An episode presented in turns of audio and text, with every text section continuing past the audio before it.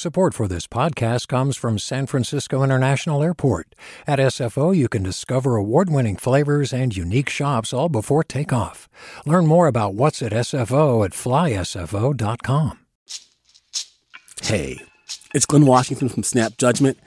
And if you love what you're hearing, and I know you love what you're hearing, please consider becoming a KQED member get special access to cool events, behind the scenes footage, and so much more. Plus, you'll sleep better at night knowing you did your part for the community you depend upon. It's in you. Please be in it. Visit donate.kqed.org slash podcasts to sign up now. That's podcast with an S. Thanks. From KQED.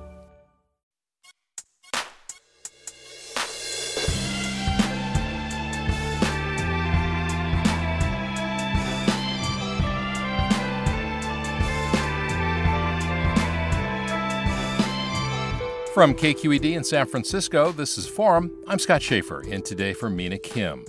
Across the U.S., migrant children are employed in violation of child labor laws. A New York Times investigation details the dangerous conditions they're working in, and Congress is reacting. Stories of kids dropping out of school, collapsing from exhaustion, and even losing limbs to machinery. These are the things that one might expect to find in a Charles Dickens or Upton Sinclair novel, but not an account of everyday life in America in 2023. Reporter Hannah Dreier joins us to talk about this new economy of exploitation right after the news.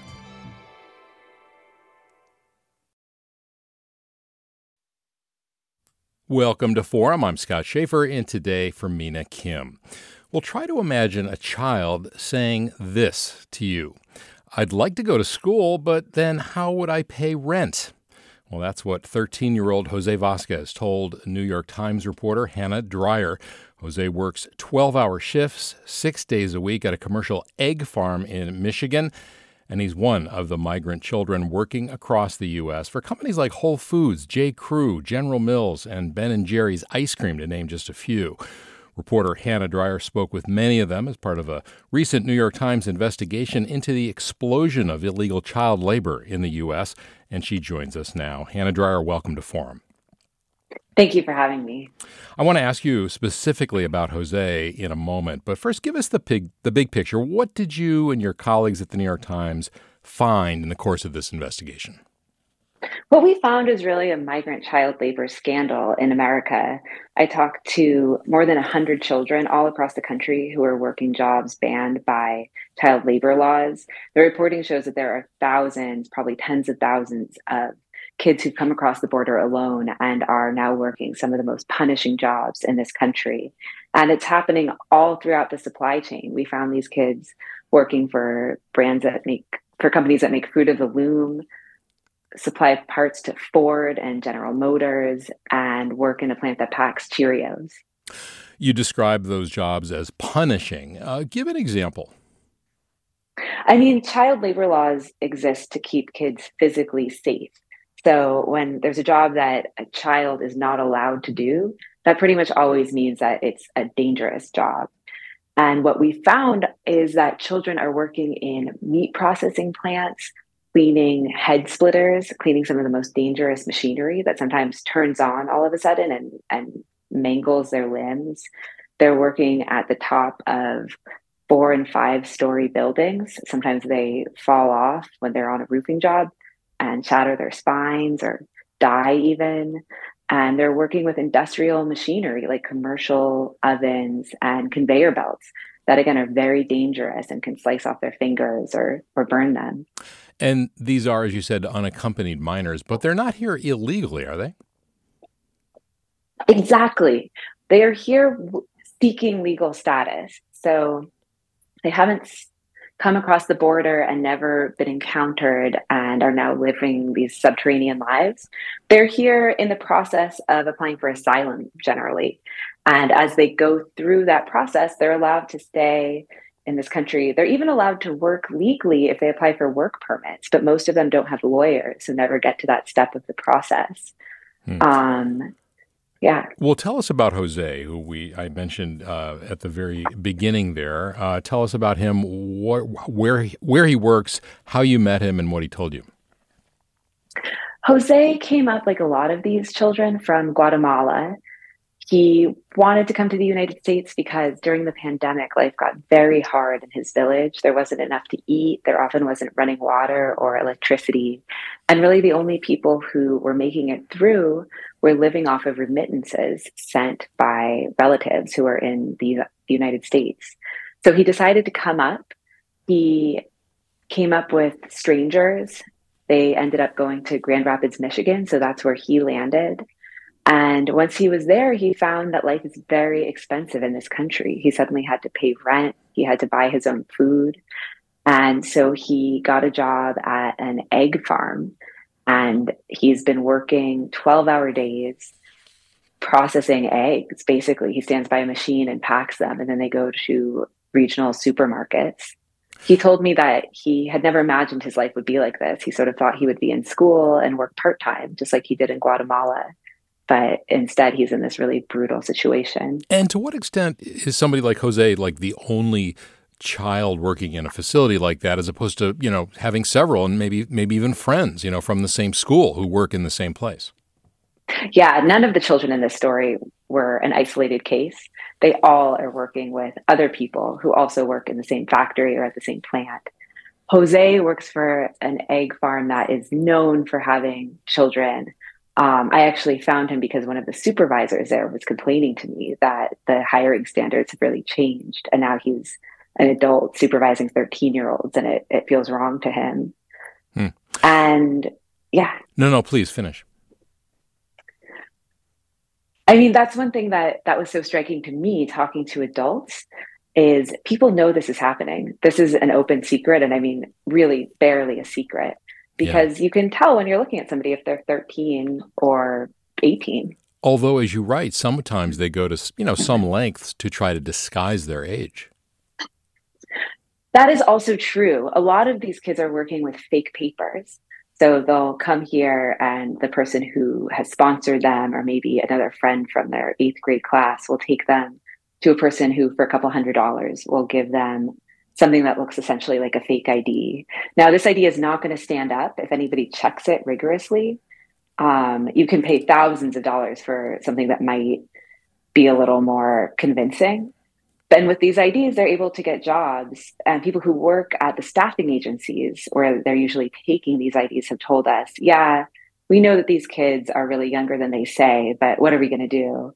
You know they need workers at the places that we're supplying labor and the kids want to work. So so we take these fake papers. And why do they feel compelled to work? Is it economic necessity? I mean do they have is that part of the deal uh, or is that part of why they're here to send money back to their families back home? I mean where you mentioned also they're paying for fake id so there, there are people along the line exploiting these young folks yeah, people at every step of this this process are exploiting these young people. And when I say they want to work, it's a tricky thing when you're talking about children. There's a lot of people who would argue that a child can never really consent to work in one of these illegal jobs. Um, but some of the kids have come up here and they feel a lot of pressure to send money back to their parents. Their parents in past years would have come themselves and sent money back to their children. But because of the way immigration laws have changed. Their parents now can't get past the border and only the children can. So there's sort of been a reversal there. But in many cases, these children are really in debt bondage. They're living with adults who say, You owe me $10,000. You can't leave my house. You can't move out and live a different kind of life until you pay me back. And so they're essentially forced to work, at least until they pay back these debts. Well, who are these adults? I mean, how, if you have responsibility for, you know, multiple kids and you're applying to sponsor another one, doesn't that raise red flags? I mean, who are they? They're not relatives, are they, think. in many cases? So, in some cases, these are total strangers. In some cases, they're family friends. I talk to a lot of adults who are sort of in business now, sponsoring neighbors from the village, and they'll take a small fee in exchange for telling the government that they'll receive one of these kids. And then some of them are closer relatives. Sometimes they're distant cousins, sometimes they're older siblings. There's a lot of aunts and uncles. In many cases, they've never met their niece or nephew and they'll agree to let them come stay. But when the kid comes, it's a very complicated situation because the adult often doesn't want to take any kind of real responsibility. So kids will be living with somebody who is technically a relative, but for you know, really they're they're on their own. If you're just joining us, we're talking about a new New York Times investigation that found across the U.S. migrant children, and some as young as 12, 13, are employed in violation of child labor laws. And we're talking with the investigation's author, Hannah Dreier, a reporter on the investigations team at the New York Times. Um, Hannah, tell us a little bit more about these organizations that link these kids up with jobs. Are, are these nonprofits? Are they government organizations? The kids are really finding these jobs on their own. Um, when I started this reporting, I wondered if there might be smuggling networks that were going down to Central America and sort of luring these kids up to work specific jobs. And we did find some cases of that, that absolutely is happening, but it's not the norm. In most cases, we're looking at companies that can't find workers that are struggling to fill the night shift at places where nobody wants to work, like, you know, a chicken plant this midnight shift at an auto part manufacturer. And the kids are taking what jobs they can get. They can't work at a fast food chain or a grocery store because they don't have papers. And there's no reason those places would take kids working with fake papers. So they sort of just end up at the very bottom of the hierarchy of, of workers. They're the most disempowered workers out there right now. And, I, I, you know, this is been going on for a while, but it has, as you report, exploded in the past, you know, few years. What's going on that has led to that? A lot of what's happened is a shift in immigration patterns. So kids have always come across the border alone. Um, back in 2008, we would see maybe a couple thousand of these children cross every year, and the government would almost always release them to live with parents who had usually paid a smuggler to bring them up. They were really just reuniting these kids with their parents. And that has really shifted. Now, a minority of these kids go to their parents. Most are sort of in this other situation, going to people who might not really want to take on the, the duty of having a child we're seeing more of these kids coming across than ever before 300,000 just since 2021. And what caseworkers who work with these children have told us is they estimate about 60% of that 300,000 are ending up in this kind of labor exploitation. Hmm. There have been a number of changes both under the Trump and Biden administrations in terms of the, you know, tightening up the restrictions on adults who try to get asylum in the U.S. To what extent have those tougher rules uh, affected the number of unaccompanied minors coming over?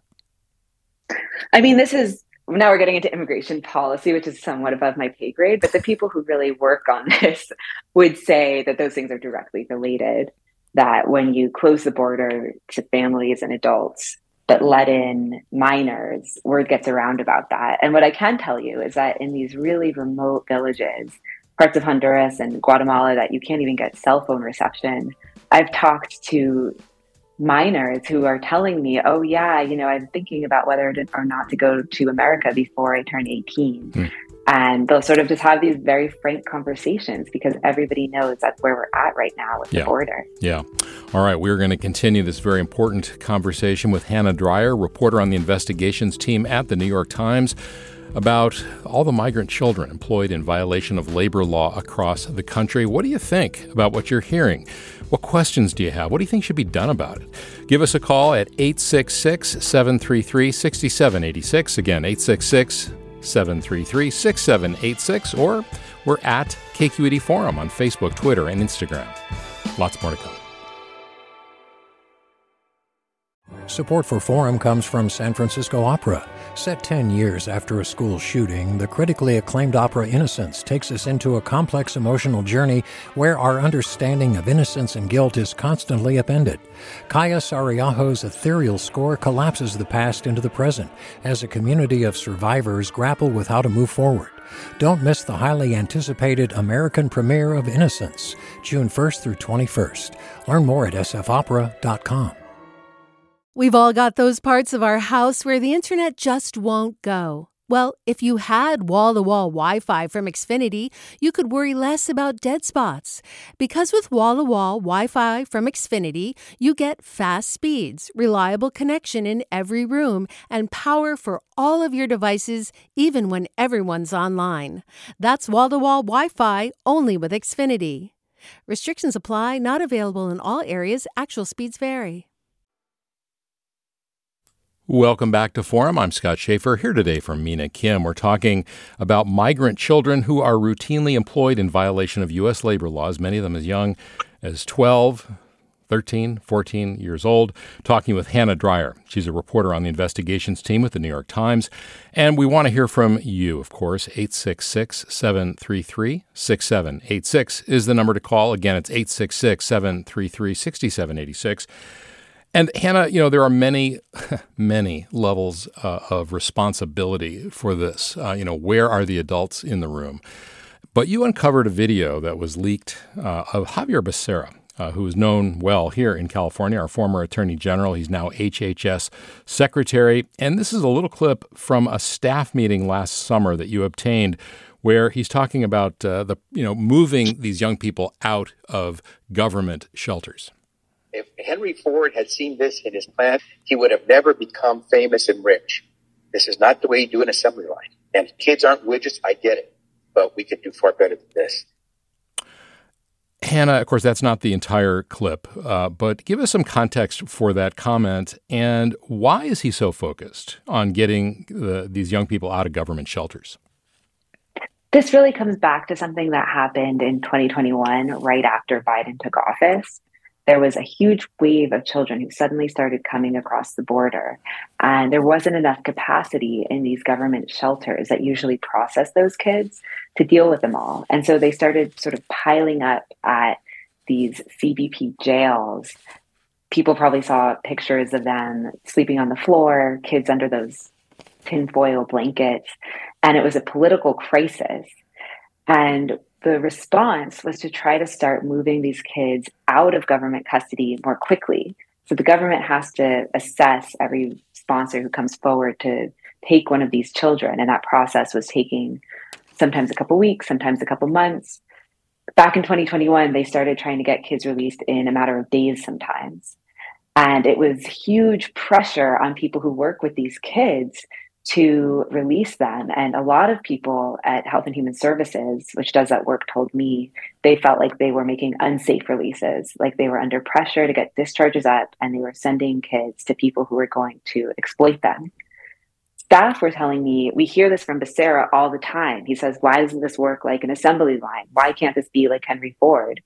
And frankly, I was very skeptical until somebody shared that video with me. And I mean, this, from what we're told, is not the only instance where Becerra has said something like this to senior staff. Well, invoking the name Henry Ford has its own ironies given his history, you know, as I think yeah. anti Semitic and uh, racist, but let's not go there. Uh, what about the Department of Labor? I mean, who, who, who is responsible for making sure that these child labor laws are enforced?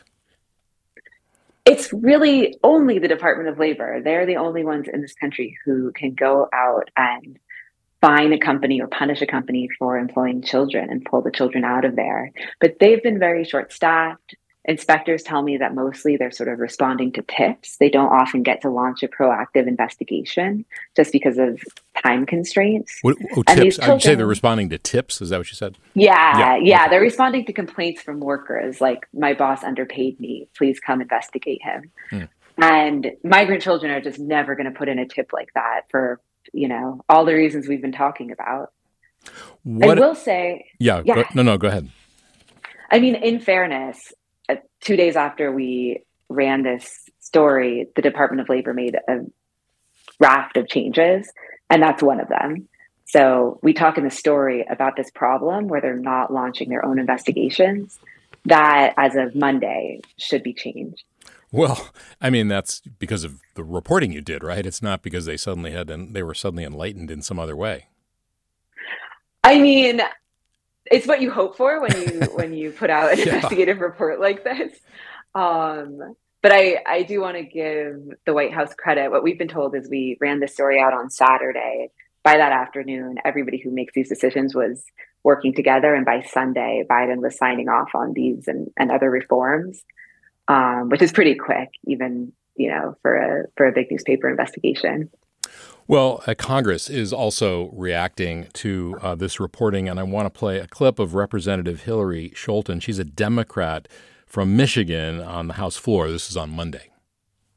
As soon as I read this story, I immediately picked up the phone and started demanding answers and action. I called the White House, HHS, and DOL.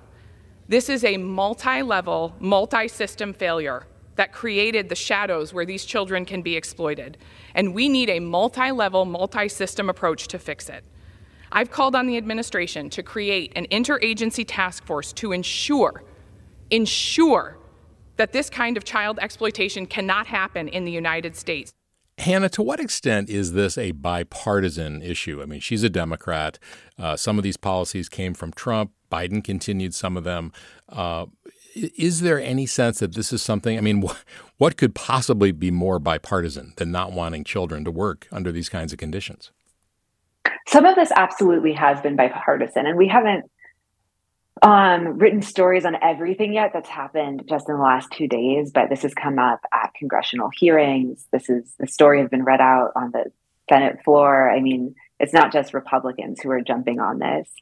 And I think at this point, there's a lot of agreement that things need to change with the Department of Labor, and things already have been changed in, from what I can tell, real ways that will have an impact. What gets thornier is the health and human services question. And there we're seeing a lot of Republicans sending letters, making calls for reform.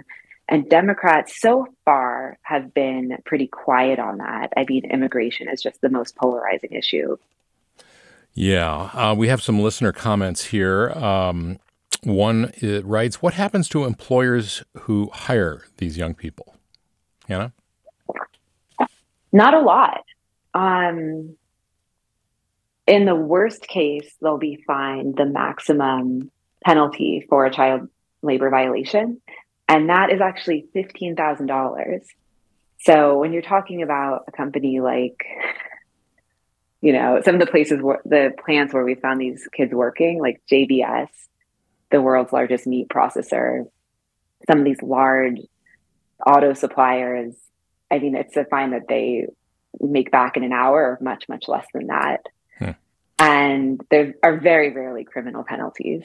Yeah. I'm going to give out the phone number again and go to calls in a second. It's 866 733 6786. Another listener asks, please tell us which companies are doing this to stop so we stop buying from them. I mean, I mentioned some of them at the top, uh, but these are these are huge companies, right? Like Pepsi and Whole Foods, Ben and Jerry's, uh, General Mills. They're just the biggest companies that we have. Yeah, those huge food suppliers that you mentioned. Um, J. Crew, Ford and, and General Motors, yeah, Ben and Jerry's, which Ben and Jerry's response to us was actually surprising to me. Most of these companies said that they wouldn't tolerate children anywhere in their supply chain, and we're looking into this. Mm-hmm. And Ben and Jerry's came back and said, actually, we think that if children are going to work, they should work at a farm that's well monitored. And Ben and Jerry's does have a system in place to ensure that some basic labor standards are met the companies say that they are, you know, shocked and appalled to find this out and are going to do their own investigations. And we're going to be keeping track of what happens there. Yeah, shocked to learn of gambling in Casablanca. All right, let's go to the phones. And again, the number is 866 733 6786. And we're going to start with Ben in Albany. Welcome. Hi, and I just want to um, compliment uh, Hannah on just. Uh, a terrific uh, investigative piece of journalism uh, uncovering what are truly horrible conditions. And but I wanted to point out that these are really what's happening to these kids are really symptoms of um, larger problems in our labor market affecting all workers, including you know workers who um, you know are are are, are already here and working legally I mean, the states where these are taking where this is taking place have very low minimum wages. It's not surprising that these employers um, are having problems getting uh, adults to do these jobs. They're right to work states, so it's not surprising um, that you know workers are being abused because they don't have unions. And the companies that are actually direct employers, this is all outsourcing. Hmm. You know, General Mills and these other companies are not have outsourced this production to these smaller fly by night companies. It, they're not the the employers aren't the ones whose names go on the products. Yeah, and and and that's the and these are symptoms in our broader labor market. And you know, the Department of Labor. I think we've got uh, Julie Su, who was our labor commissioner here in California, coming into the job. She did a really good job on uh, cracking down on wage and hour problems when she was here, and I'm I'm hopeful that she'll be able to uh, attack this issue as well. But it's yeah, a, ben, it's a much bigger problem than just child labor. Thanks. Yeah, Ben, thanks so much for all those comments. And yeah, Julie Su, assuming she gets confirmed by the Senate, will have the AG and the head of uh, the Department of Labor from California. We'll see how that works out. But Hannah, what about uh, his point that uh, these are all these young people are working in, in right to work states where unions are not prevalent? Because I mean, Michigan is not one of those states. I was so surprised about the role of unions in all of this. So this was a, a 10 month project and it was a lot of trial and error. And one of my first stops was going to unions and asking if they'd been seeing this. And they actually told me no. And I was confused because I was hearing from social workers and federal investigators and immigration lawyers that these kids were working everywhere. But I eventually found kids in some instances working on the night shift at the same places where unions had said kids really aren't here. I think a lot of what's going on there is these kids are coming in through staffing agencies. So they don't technically work for the company, for example, that makes chewy bars. They are making chewy bars, but their employer is this third party staffing agency. So they're not covered by all the union protections that the rest of the people in that plant, the adults in that plant, are covered by. Hmm.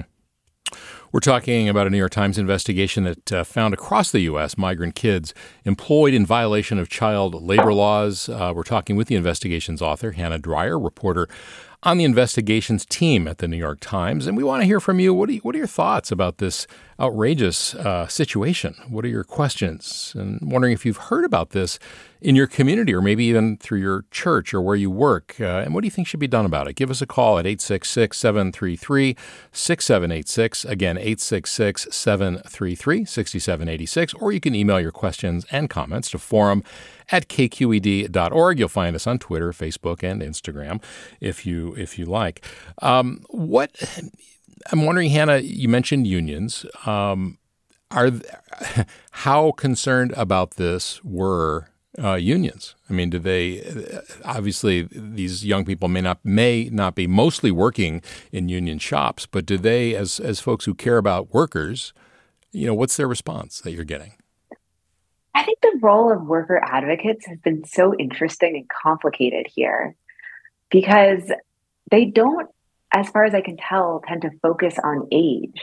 So there are some workers' rights groups um, like We Count in Florida and Milk with Dignity in Vermont that are doing great work with workers to make sure that they can push back against wage theft, that they know their safety rights on a workplace. And they are some of the groups that helped me connect to some of the kids who are in this story. But from the perspective of these these workers' rights groups, it's not really about the ages of the kids. It's about advocating for workers across the board. So one of these groups in Florida connected me to a 12 year old roofer and didn't really know his age. I, I found that out by looking through his immigration paperwork because from the perspective of the organization it's another worker who needs to be protected because you know he's working whether or not he should be mm. Well, and you know, the earlier caller alluded to this. I mean, and this is true not just of children, but of people who are who don't aren't here with papers or uh, you know maybe don't speak English. There's all kinds of folks who are exploited in the workplace. But I would think, you know, these young people are not going to, given what's at stake for them and their safety and their families back home, they're not going to speak up. They're not going to say, hey, I didn't get paid, or uh, this employer owes me this or that, or I didn't get paid for overtime. I mean, they're 12, 13, 14, 15 years old. Absolutely. I mean, they're not going to be the ones advocating for their own rights within a workplace.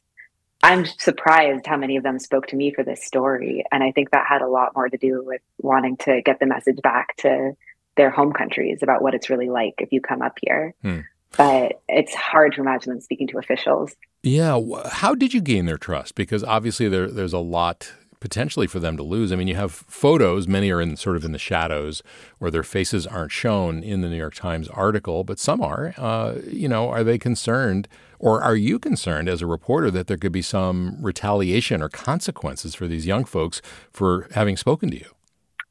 Oh, of course. I mean, as a reporter, that's the most important thing to think about. And it's very sensitive and honestly stressful working with populations that are this vulnerable. I can tell you that we talked to more than 100 kids who were in different forms of labor exploitation, and I think there's only maybe seven who were named or photographed. And those are not the worst cases. Those hmm. are sort of the more typical cases, the more middle of the road cases where the sponsors and the parents were able to give us their consent as well. Hmm the kids who are really in a trafficking situation, I mean, we're not going to knock on the door of the adult they live with and ask if they'd like to speak to the New York Times. So a lot of kids are just not named in the story. Yeah. All right, we're going to go to the phones. And again, we would love to hear from you. What are your thoughts about this situation that Hannah is describing and that is reported in the New York Times? 866 733 6786. And we're going to go now to Oakland. And Sue, you're next. Welcome. Sue, are you there? Well, I don't think Sue is there. Um, let me just ask uh, Hannah, what role is there for the schools? Uh, because, uh, you know, in your reporting, teachers and others within school districts, these kids fall asleep, they drop out, they leave, uh, you know, at three o'clock and go work a 12 hour shift. Um, you know, what role, what responsibility do you think they have? And what are they doing in some cases? Are, I mean, how do you help someone in a situation like that? What's the right thing to do? It's totally unclear. And every teacher I talked to sort of had come up with their own solution.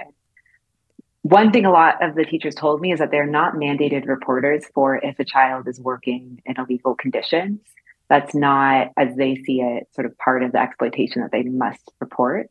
And a lot of teachers have made the calculation that it's better to be a trusted adult in these kids' lives than to essentially tell on them to an official. But it's something that I think these teachers are wrestling with. They're some of the most likely people to encounter these kids. And the ones I talked to just seemed very sad for them and sort of at a loss about what to do to help them. Hmm. Is there any I don't know. I don't know if say truth is the right. Was there anything to the argument that somebody in the article made, which was that they were afraid that you know somehow reporting or turning in the employer, uh, getting the children out of these situations, uh, many you know many of whom this is how they're sending money back to their families who are desperately poor in many most cases. You know, is there any truth to that? You know, that these, you know, young people, I don't even know how to say this right, but you know that they that they don't want to be rescued from these situations or they can't afford to be. They have to be doing what they're doing because of the situation they're in. Yes, this was a HR manager at a chicken plant who says that she'll find herself interviewing a 12-year-old and she feels ambivalent because she worries that if the kid can't work in her chicken plant, which is completely illegal, he'll end up doing something that's even more exploitative. And what the experts tell me about this is really these kids should just have work permits. It's not that they can't work. You know, I worked when I was a teenager. I'm sure a lot of people listening did. it's right I, it's it's a normal thing studies yeah. even say it's a good thing to work some yeah. hannah i'm going to stop you there because we have to take another break don't go away hannah Dreier okay. uh, with the investigations team at the new york times reporting on these underage migrant children working in dangerous uh, jobs. Uh, just no other way to say it. Uh, give us a call if you want to join us. It's 866 733 6786, 866 733 6786. Join us for this. Support for Forum comes from San Francisco Opera. Set 10 years after a school shooting, the critically acclaimed opera Innocence takes us into a complex emotional journey where our understanding of innocence and guilt is constantly upended. Kaija Saariaho's ethereal score collapses the past into the present as a community of survivors grapple with how to move forward. Don't miss the highly anticipated American premiere of Innocence, June 1st through 21st. Learn more at sfopera.com. We've all got those parts of our house where the internet just won't go. Well, if you had wall to wall Wi Fi from Xfinity, you could worry less about dead spots. Because with wall to wall Wi Fi from Xfinity, you get fast speeds, reliable connection in every room, and power for all of your devices, even when everyone's online. That's wall to wall Wi Fi only with Xfinity. Restrictions apply, not available in all areas, actual speeds vary. And welcome back to Forum. Scott Shafer here this hour for Mina Kim. We're talking with Hannah Dreier from the New York Times about her investigation into migrant children who are routinely employed in violation of U.S. labor laws. Give us a call if you want to join us at 866 733 6786. And just before the break, Hannah, we were talking about uh, having worked as teenagers. You did, I did, many uh, many people did. But let's you know remind our listeners you know why what you're reporting on is different. You know from delivering newspapers or working in a Dairy Queen like I did. It's just a different kind of work. What we're focusing on here is work that violates child labor laws. And that really goes back to work that is too dangerous for a child to do. So, what advocates hope for is that there would be some kind of push to get at least the most basic legal services for these kids who are coming across the border so that they apply for a work permit. If they applied, in most cases, they would get a work permit. They're here with a sort of ambiguous legal status. But instead, they end up in just the war, you know, they can't work for Dairy Queen. They can't even work in sort of a, a middle phase job. They end up in the very worst jobs there are. And they would much rather work for Walmart, you know, work for Walmart as a as a cashier instead of making the things that are in Walmart supply chains in these sort of industrial conditions. Yeah. It's just that they can't get those jobs without real papers. Yeah. Um, here's a comment from Noel who tweets How can this happen after a century of anti child labor laws? It seems there are enough adults ready to work, or are wages so low the parents need to get income from the kids' work? Late stage capitalism failure. And, you know, Hannah, there's a lot of things. There, there, there is uh, worker shortages in many parts of the supply chain. Um, to what extent does that play into this? You know, this situation where young people who shouldn't be working are getting hired. That's a great point, and I think it's absolutely related. I talked to one car part supplier in Michigan that supplies parts to Ford and General Motors, and what they told me was that they were really struggling to find workers for the night shift. And because they couldn't find those workers in the last couple of years, they've turned more and more to a staffing agency where the standards just aren't the same. But it's not that there's sort of a line of other workers who are ready to take these jobs. We also have a, a question from Caroline. Um, how can we help these kids? Are there organizations we can volunteer for or donate to?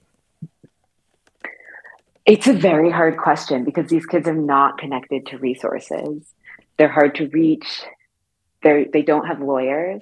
They're not sort of in the mainstream immigration organization pipeline. There are those organizations that are working with them. Um, WeCount in Florida and Milk with Justice in New England who are trying to improve working conditions and make sure that the kids aren't so isolated. But it's a question that we've been hearing a lot, and it just goes to how totally lost in the system a lot of these children are. Hmm. Uh, let's go to the phones and hear what uh, Dan in Castro Valley has to say. Dan, welcome to Forum. Hi there. Um, so I, am a renter uh, in Castro Valley, and my landlord has a um, a gardener, and, and the gardener employs a son who, who can't be over 12 years old. And I know this kid should be in school. Um, and I know this isn't on the scale of what we've been talking about, but hmm. um, I'm just wondering what, what, what I could do. Yeah. Uh, Hannah, any thoughts about that? I mean, it sounds like, I mean, obviously working for your dad is different from working for some multinational corporation, you know, deboning chicken, but nonetheless. I think that the question of whether these kids are in school is a really important one. Some people who I've talked to have managed to intervene in these kids' lives and at least help them enroll in night school or extension programs. Legally, you know, really young kids have to be enrolled in school, but those laws aren't always enforced. And it's sort of an open question of whether they should even be enforced. Like, how do you, like, who do you sort of put in jail in a situation like that? Not the kid. Hmm. But it's, it's a hard one. Yeah. Dan, have you spoken to the, the, the young guy? No, I, I haven't. It's usually um, a little bit after I, I, I leave from work, but, but sometimes I see them yeah. You know, sitting in the car waiting to work. You know, so I mean, and I could see, you know, somebody like Dan, well intentioned, but uh, you know, kind of getting in, into something that really, you know, there may be unforeseen consequences of trying to be helpful. I think it's also very hard because kids who are working like this are looking for people who might be immigration officials or labor officials, and even for me, it was really a process of convincing people I was talking to that I wasn't a secret federal investigator. I don't know how you do that, approaching somebody in a sort of informal context like that. Yeah.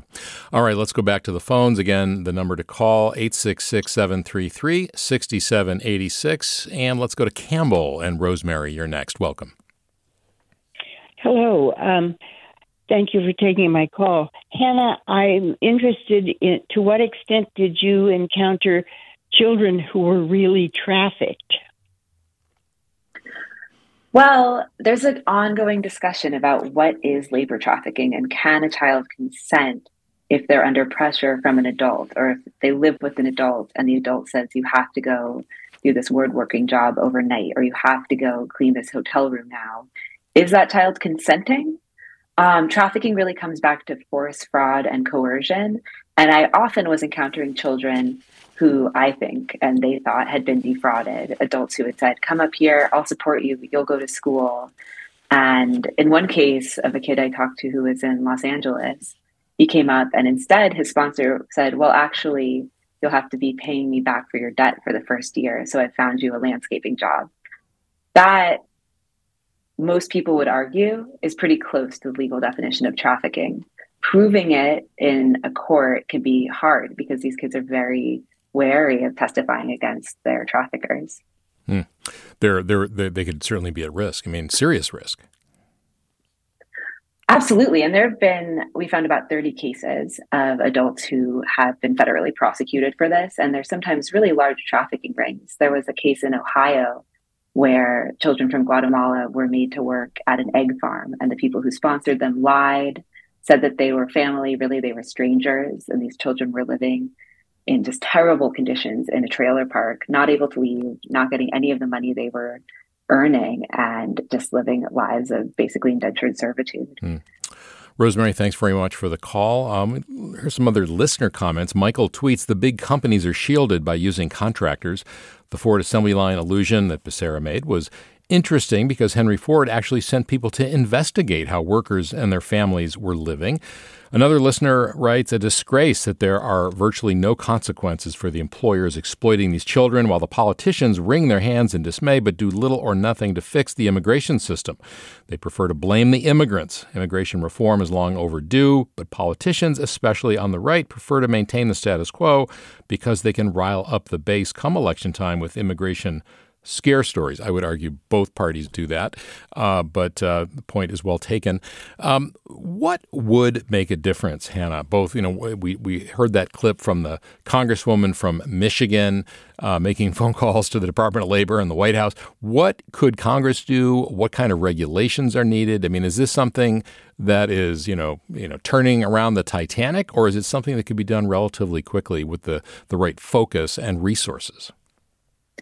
Yeah, I mean, thinking back to the caller who was wondering how he could help a child that he's seeing in his own community, this strikes me as one of those issues where it's very hard to figure out how to help people directly because it's almost all policy issues here. And there is a lot of energy right now on Capitol Hill. People are talking seriously about making changes like increasing the penalties for child labor and also making it a criminal penalty. Today, some lawmakers, I thought was interesting, have been talking about looking up in the supply chain. So right now, these investigations mostly stop at the staffing company or sometimes the supplier, but there's no reason why they couldn't go all the way up the supply chain. And that's something people are talking seriously about. And on the immigration side of this, there have also been calls to make sure that every child who comes in through this legal system gets a lawyer, at least to do those sort of basic first steps that's something that a lot of advocacy groups have wanted, and we're hearing some interest among lawmakers. All right, let's go next to uh, Henry in Berkeley. Welcome.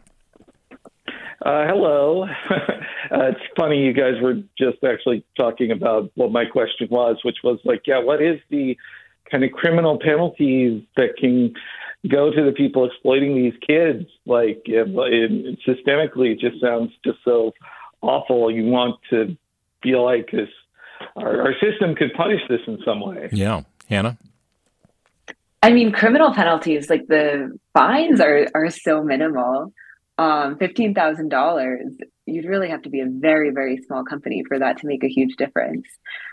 There's a lot of interest in changing this and in imposing some criminal penalties. The Department of Labor said on Monday that it was going to go to Congress and actively ask for some legislative changes here.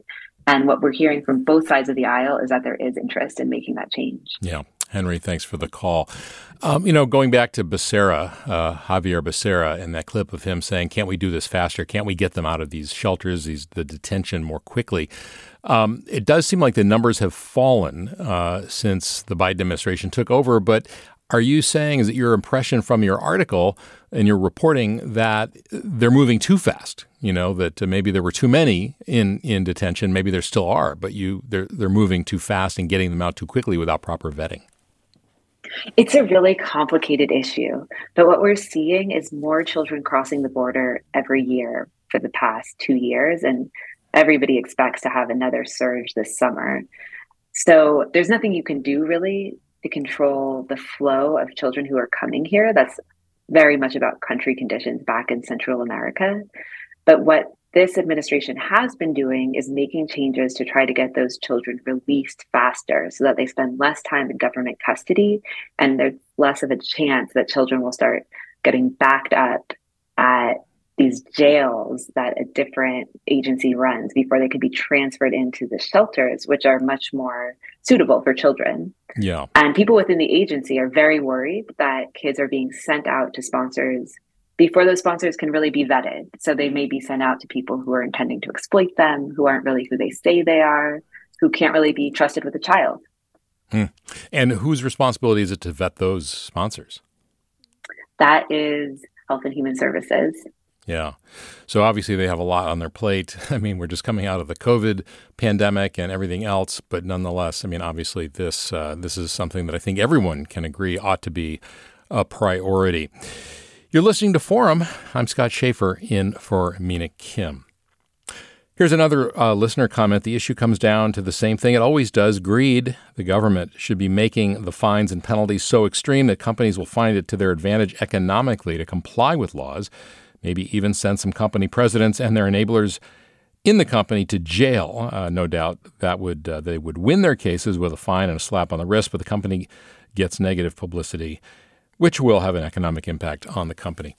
Um, I'm wondering uh, if you have any. I know we we said you said earlier you're not an immigration reporter, obviously, but I'm wondering, is there anything that could be done in the home countries, you know, like Guatemala, Honduras, that is being done, you know, helping with economic development or other things that are leading to so many people, kid, young people coming uh, without their parents? I mean, every administration has tried to do that. I think, you know, much smarter minds than mine have really thought about that and put in place different policies, tried different initiatives. But the truth is, more and more kids are coming, despite what have been some real efforts to improve those conditions. And part of that has to do with crime and corruption and also climate change. A lot of these people who are coming grew up in farming families and their crops have now dried up or failed.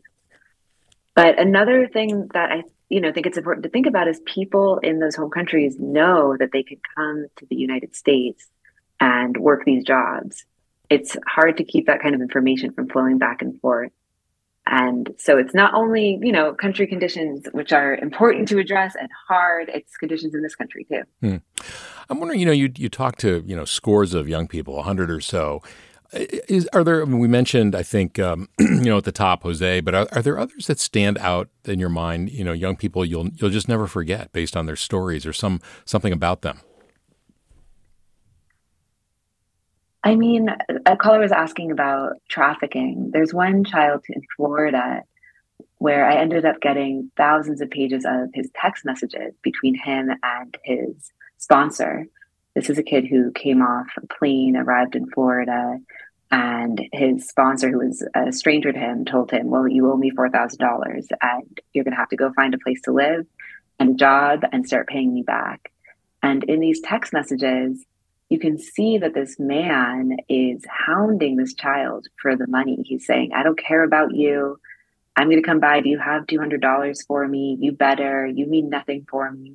And the child is writing back and he's saying, I don't speak this language. I don't know where to even find a job. Or later he's saying, I've been working until 3 a.m. I'm doing the best I can. And there's just so few resources out there for a kid who finds themselves trapped in a situation like that. I spoke to this child who escaped that situation eventually. Um, and he told me he thought that somebody would have come and checked on him, some adult would have intervened. Hmm. And there just there isn't much, and there are a lot of kids who are still in situations like that. Hmm. You know, I wonder. You know, the, the, young folks you talk to, and obviously they have came from different places and they're in different situations. It's not hom- homogeneous by any means, but t- to what extent do you think they regret coming over? I've wondered a lot about this. Um, I would ask the kids this sometimes, and what they usually told me was, it's really not what I imagined, and I try not to think about it. Hmm. I think when you're a child, you do make the decision to come, but if you're 12, 13, 14, it's really impossible for somebody that young to imagine what it's going to be like to take on all of these adult responsibilities. Hmm. And once they're here, I think they really try not to think about things like that because, in a lot of ways, it's too late. They're in debt, they're yeah. here, and, yeah. and they're living with it. Well, and they may be too young to, or, you know, just too overwhelmed with everything else. But, you know, this people come here and have come here for centuries because it's supposedly a land of opportunity. I mean, do, do these um, kids feel that there is an opportunity for them if they can make it through the situation they're in now? Some of these kids really have big dreams for themselves in the US. There's one girl who, Maria, who was working making Cheetos, and she was taking on overtime, working these crazy hours, seven days a week. I would see her sometimes at seven in the morning, and she would tell me she'd worked until three the night before because she just wanted to make a little more money to pay off her debt. And she really dreams of being a nurse. She says she came here because she couldn't afford to go to school in Central America. I've spoken with her teachers. They say she's one of the brightest students they have. But watching her sort of try to get through these classes, I really worried for her because she's just running on on no sleep, no energy. Hmm. Um, it's a lot for for a minor to take on. And what's the in general? And we're getting short on time here, but you know, of their of their asylum applications. I mean, is there any hope that these things are going to be resolved anytime soon? You know, a lot of these children actually do end up getting some kind of legal status. If not asylum, there's something else called special immigrant juvenile status for children who've been abandoned by their parents. And it's a question really of, of lawyers. A lot of the kids I talked to who had lawyers had, you know, were well on their way to getting status, mm-hmm. but not so many had lawyers. Yeah. And so those kids are never going to get any kind of status in this country. All right. Hannah Dreier, a reporter on the investigations team at the New York Times. Check out her reporting. It is so important. She writes about uh, migrant children routinely employed in violation of U.S. labor laws. Hannah, thank you so much for this uh, important reporting. Thank you for featuring it. And thanks to all of our listeners for your calls and your comments. And for all of us here at KQED and for Mina Kim, I'm Scott Shafer.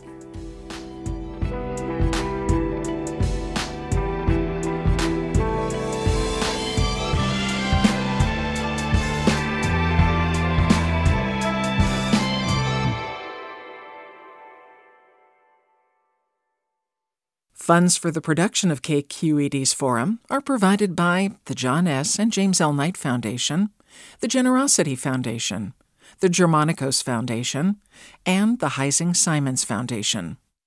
Support for Forum comes from San Francisco Opera. Set 10 years after a school shooting, the critically acclaimed opera Innocence takes us into a complex emotional journey where our understanding of innocence and guilt is constantly upended.